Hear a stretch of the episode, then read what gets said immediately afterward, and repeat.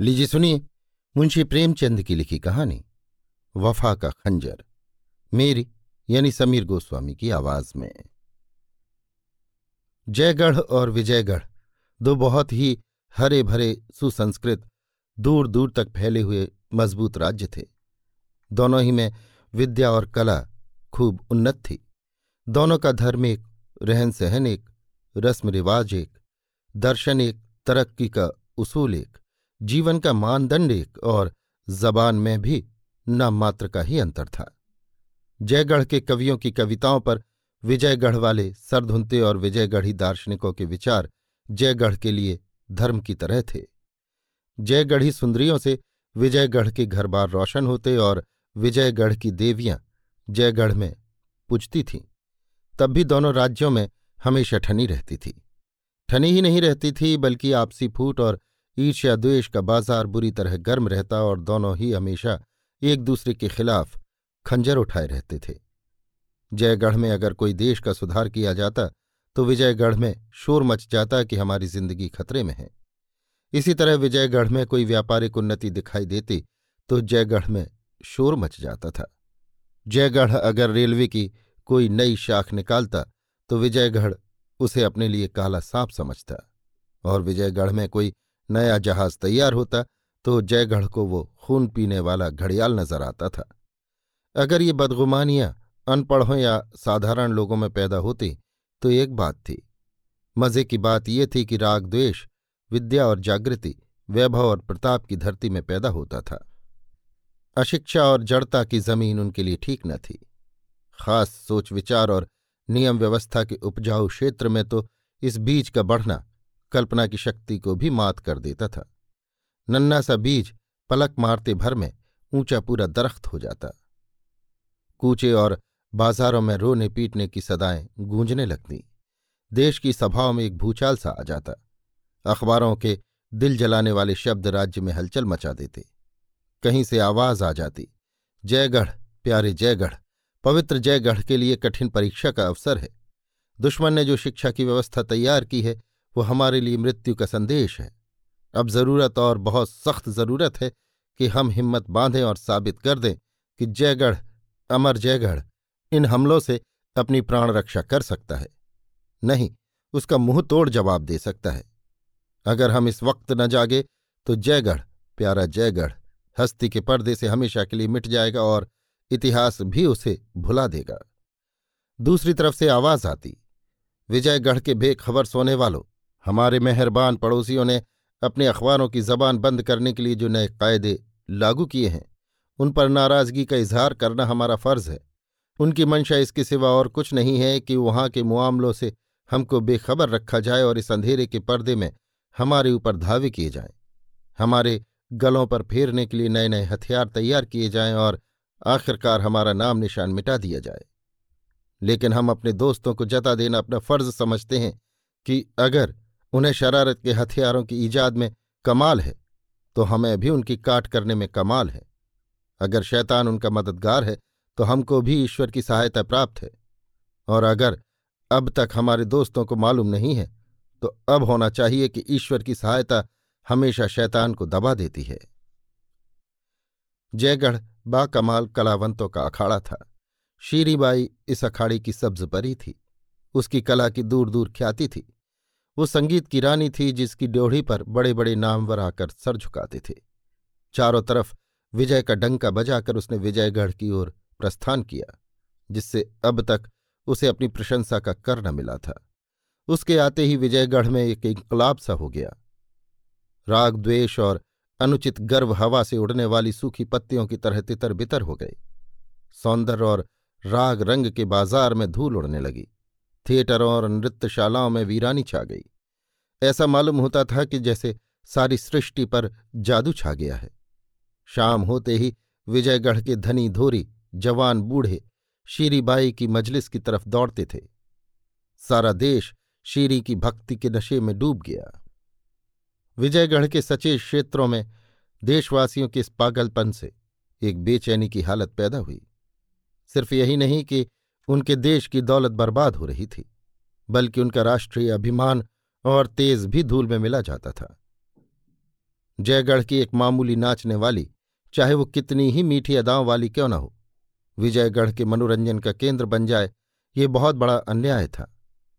आपस में मशवरे हुए और देश के पुरोहितों की तरफ़ से, देश के मंत्रियों की सेवा में इस खास उद्देश्य से एक शिष्टमंडल उपस्थित हुआ।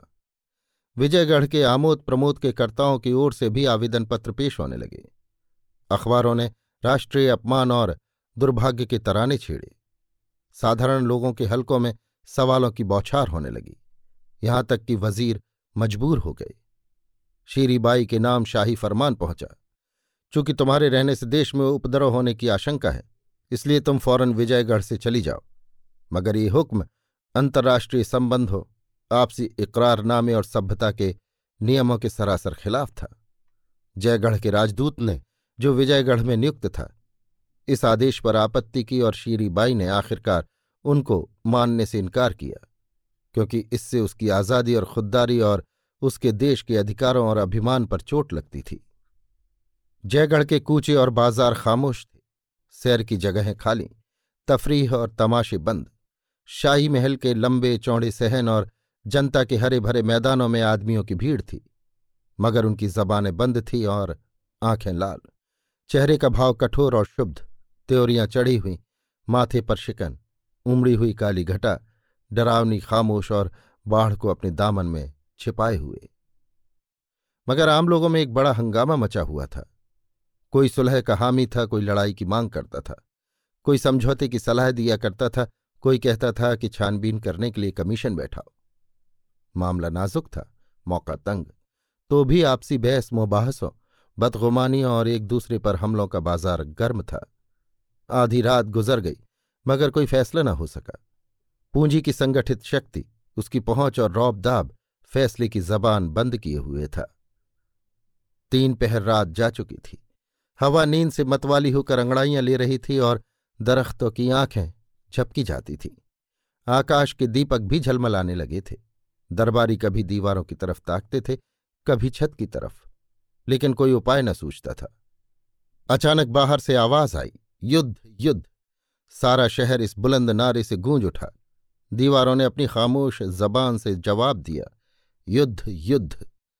ये अदृष्ट से आने वाली एक पुकार थी, जिसने उस ठहराव में हरकत पैदा कर दी थी। अब ठहरी हुई चीज़ों में खलबली पैदा हो गई। दरबारी गोया गफलत की नींद से चौंक पड़े। जैसे कोई भूली हुई बात याद आते ही उछल पड़े। युद्ध मंत्री सैयद अस्करी ने फरमाया, क्या अब भी लोगों को लड़ाई का ऐलान करने में हिचकिचाहट है? आम लोगों की जबान पर खुदा का हुक्म है और उसकी पुकार अभी आपके कानों में आई। उसको पूरा करना हमारा फ़र्ज़ है। हमने आज इस लंबी बैठक में ये साबित किया है कि हम जबान के धनी हैं, पर जबान तलवार है, ढाल नहीं। हमें इस वक्त ढाल की ज़रूरत है। आइए हम अपने सीनों को ढाल बना लें और साबित कर दें कि हम में अभी वो जौहर बाकी है, जिसने हमारे बुज़ुर्गों का नाम रोशन किया। कौमी गैरत ज़िंदगी की रूह है। वो नफ़े और नुकसान से ऊपर है। वो हुंडी और रोकड़, वसूल और बाकी, तेज़ी और मंदी की पाबंदियों से आज़ाद है। सारी खानों की छिपी हुई दौलत, सारी दुनिया की मंडियाँ, सारी दुनिया के उद्योग धंधे उसके पासंग हैं। उसे बचाइए वरना आपका ये सारा निज़ाम तितर बितर हो जाएगा। शीराजा बिखर जाएगा, आप मिट जाएँगे। पैसे वालों से हमारा सवाल है कि अब भी आपको जंग के ऐलान में हिचकिचाहट है? बाहर से सैकड़ों आवाज़ें आईं। जंग जंग! एक सेठ साहब ने फरमाया, आप जंग के लिए तैयार हैं? अस्करी, हमेशा से ज़्यादा। ख्वाजा साहब, आपको फतह का यकीन है? अस्करी, पूरा यकीन है। दूर पास से जंग जंग की गरजती हुई आवाजों का ताता बंध गया, कि जैसे हिमालय के किसी अथाह खड्ड से हथौड़ों की झंकार आ रही हो। शहर काँप उठा, ज़मीन थर्राने लगी, हथियार बटने लगे। दरबारियों ने एक मत से लड़ाई का फैसला किया। गैरत जो कुछ न कर सकती थी, वो आवाम के नारे ने कर दिखाया।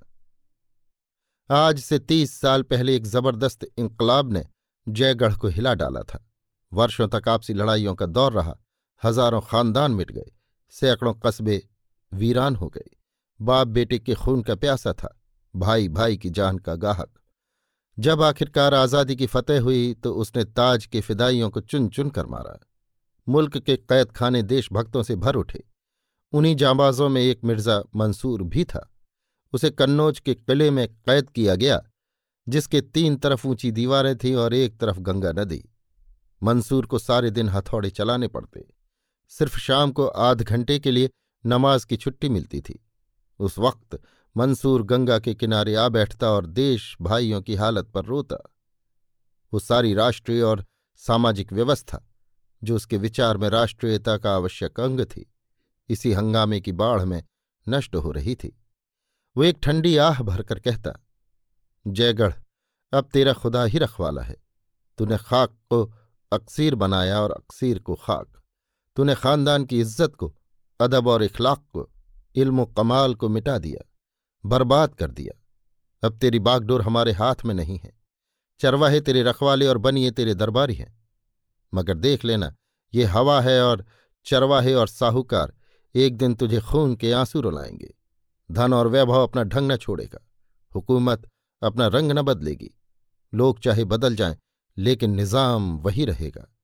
ये तेरे नए शुभचिंतक जो इस वक्त विनय, सत्य और न्याय की मूर्तियाँ बने हुए हैं, एक दिन वैभव के नशे में मतवाले होंगे। उनकी सख्तियाँ ताज की सख्तियों से कहीं ज़्यादा सख्त होंगी और उनका जुल्म इससे कहीं ज़्यादा तेज। इन्हीं ख्यालों में डूबे हुए मंसूर को अपने वतन की याद आ जाती। घर का नक्शा आँखों में खिंच जाता। मासूम बच्चे अस्करी की प्यारी प्यारी सूरत आँखों में फिर जाती। जिसे तकदीर ने माँ के लाड़ प्यार से वंचित कर दिया था। तब मंसूर एक ठंडी आह खींचकर उठ खड़ा होता और अपने बेटे से मिलने की पागल इच्छा में उसका जी चाहता कि गंगा में कूद कर पार निकल जाऊँ। धीरे धीरे इस इच्छा ने इरादे की सूरत अख्तियार की।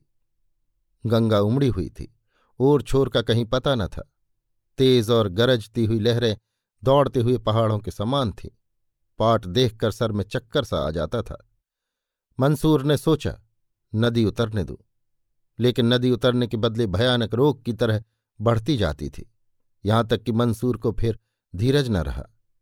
एक दिन वो रात को उठा और उस पुरशोर लहरों से भरे हुए अंधेरे में कूद पड़ा। मंसूर सारी रात लहरों के साथ लड़ता भिड़ता रहा, जैसे कोई नन्ही सी चिड़िया तूफ़ान में थपेड़े खा रही हो। कभी उसकी गोद में छिपा हुआ, कभी एक रेले में दस कदम आगे। कभी एक धक्के में दस कदम पीछे। ज़िंदगी पानी की लिखावट की ज़िंदा मिसाल। जब वो नदी के पार हुआ तो एक बेजान लाश था। सिर्फ़ सांस बाकी थी और सांस के साथ मिलने की इच्छा। इसके तीसरे दिन मंसूर विजयगढ़ जा पहुँचा। एक गोद में अस्करी था और दूसरे हाथ में गरीबी का एक छोटा सा बुकचा।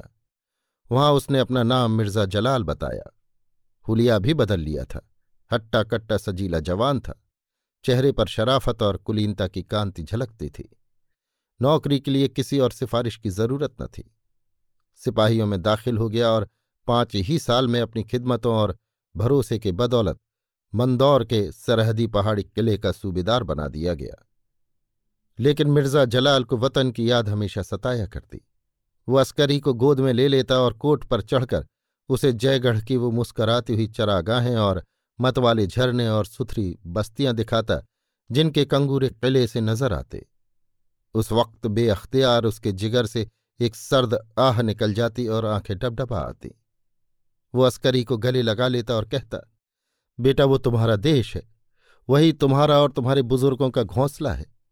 तुमसे हो सके तो उसके एक कोने में बैठे हुए अपनी उम्र खत्म कर देना, मगर कभी उसकी आन में बट्टा न लगाना। कभी उससे दगा मत करना।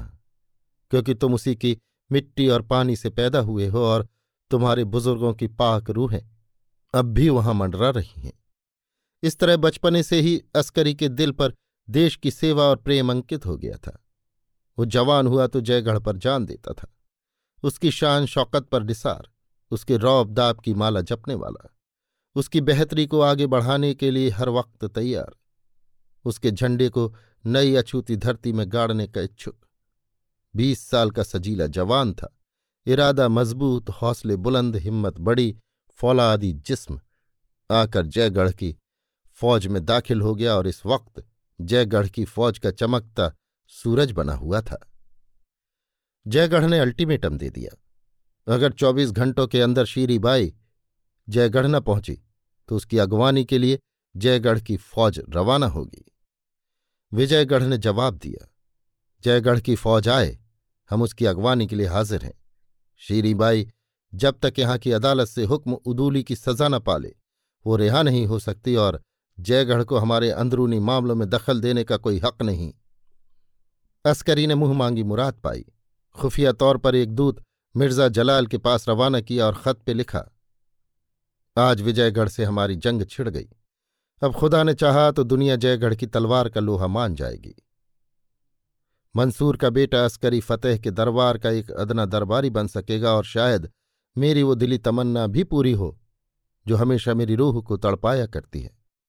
शायद मैं मिर्ज़ा मंसूर को फिर जयगढ़ की रियासत में एक ऊँची जगह पर बैठे हुए देख सकूँ। हम मंदौर से न बोलेंगे और आप भी हमें न छेड़िएगा। लेकिन अगर खुदा न खास्ता कोई मुसीबत आ ही पड़े तो आप मेरी ये मुहर जिस सिपाही या अफसर को दिखा देंगे, वो आपकी इज़्ज़त करेगा और आपको मेरे कैंप में पहुँचा देगा। मुझे यकीन है कि अगर ज़रूरत पड़े तो उस जयगढ़ के लिए, जो आपके लिए इतना प्यारा है और उस अस्करी की खातिर, जो आपके जिगर का टुकड़ा है।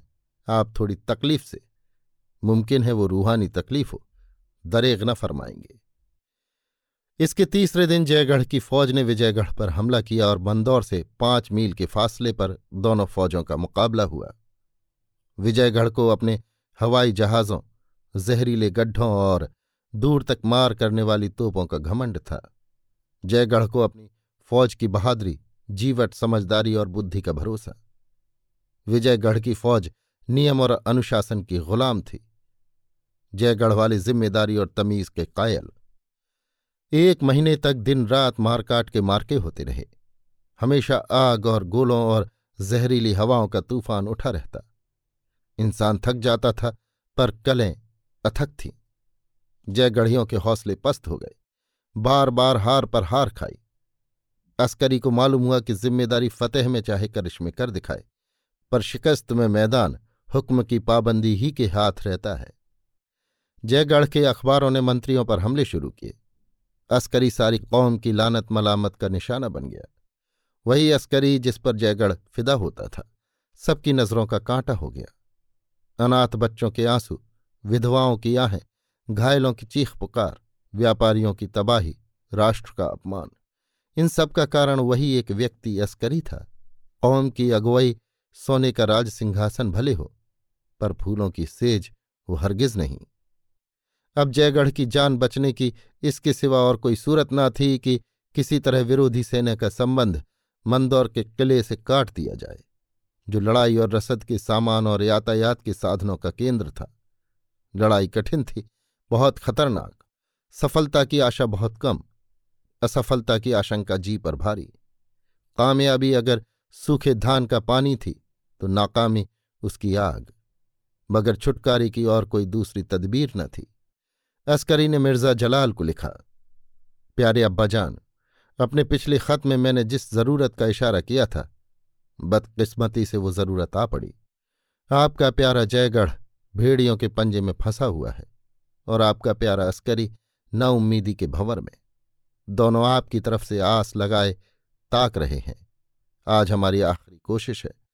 हम मुखालिफ फौज को मंदौर के किले से अलग करना चाहते हैं। आधी रात के बाद ये मार्का शुरू होगा।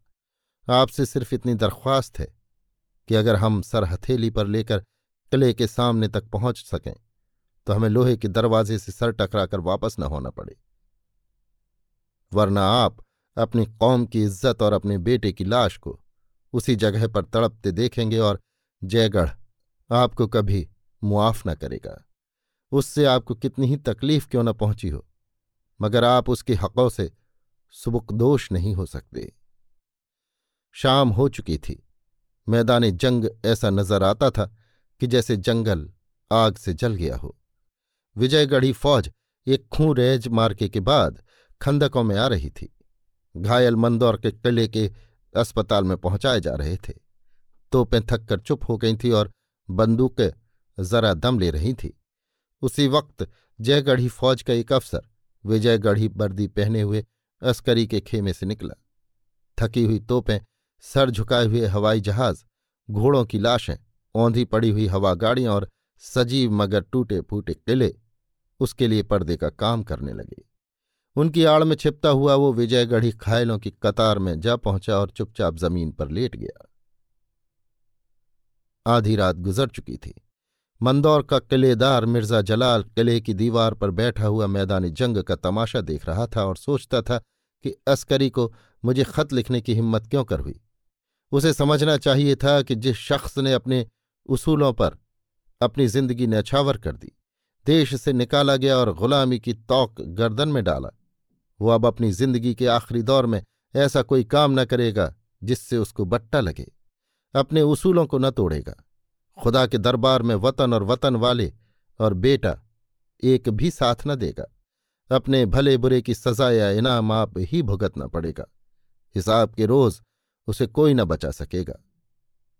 तौबा जयगढ़ियों से फिर वही बेवकूफ़ी हुई। खामो खां गोलीबारी से दुश्मनों को खबर कर देने की क्या ज़रूरत थी? अब इधर से भी जवाब दिया जाएगा और हज़ारों जाने जाया होंगी। रात के अचानक हमले के माने तो ये हैं कि दुश्मन सर पर आ जाए और कानो कान खबर न हो। चौतरफा खलबली पड़ जाए। माना कि मौजूदा हालात में अपनी हरकतों को पोशीदा रखना मुश्किल है। इसका इलाज अंधेरे के खंदक से करना चाहिए था। मगर आज शायद उनकी गोलेबारी मामूल से ज़्यादा तेज है। विजयगढ़ की कतारों और तमाम मोर्चेबंदियों को चीर कर बाजाहिर उनका यहाँ तक आना तो मुहाल मालूम होता था। लेकिन अगर मान लो आ ही जाए तो मुझे क्या करना चाहिए? इस मसले को तय क्यों न कर लूँ? खूब इसमें तय करने की बात ही क्या है? मेरा रास्ता साफ़ है। मैं विजयगढ़ का नमक खाता हूँ। मैं जब बेघर बार परेशान और अपने देश से निकाला हुआ था। तो विजयगढ़ ने मुझे अपने दामन में पनाह दी और मेरी खिदमतों का मुनासिब लिहाज किया। उसकी बदौलत तीस साल तक मेरी ज़िंदगी नेक नामी और इज़्ज़त से गुजरी। उससे दगा करना हद दर्जे की नमक हरामी है। ऐसा गुनाह जिसकी कोई सजा नहीं। वो ऊपर शोर हो रहा है। हवाई जहाज़ होंगे। वो गोला गिरा, मगर खैरियत हुई नीचे कोई नहीं था। मगर क्या दगा हर एक हालत में गुनाह है? ऐसी हालतें भी तो हैं, जब दगा वफा से भी ज़्यादा अच्छी हो जाती है। अपने दुश्मन से दगा करना क्या गुनाह है? अपनी कौम के दुश्मन से दगा करना क्या गुनाह है? कितने ही काम जो जाति हैसियत से ऐसे होते हैं कि उन्हें माफ़ नहीं किया जा सकता, कौमी हैसियत से नेक काम हो जाते हैं। वही बेगुनाह का खून जो जाति हैसियत से सख्त से सख्त सजा के काबिल है, मजहबी हैसियत से शहादत का दर्जा पाता है और कौमी हैसियत से देश प्रेम का। कितनी बेरहमियाँ और जुल्म, कितनी दगाएँ और चालबाजियाँ कौमी मजहबी नुक़ निगाह से सिर्फ़ ठीक ही नहीं, फर्जों में दाखिल हो जाती हैं। हाल की यूरोप की बड़ी लड़ाई में इसकी कितनी ही मिसालें मिल सकती हैं। दुनिया का इतिहास ऐसी दगाओं से भरा पड़ा है। इस नए दौर में भले और बुरे का जाति एहसास कौमी मसलहत के सामने कोई हकीकत नहीं रखता। कौमियत ने जात को मिटा दिया है। मुमकिन है यही खुदा की मंशा हो, और उसके दरबार में भी हमारे कारनामे कौम की कसौटी ही पर परखे जाएँ। ये मसला इतना आसान नहीं है जितना मैं समझा था। फिर आसमान में शोर हुआ, मगर शायद ये इधर हवाई जहाज़ है। आज जयगढ़ वाले बड़े दमखम से लड़ रहे हैं, इधर वाले दबते नज़र आते हैं।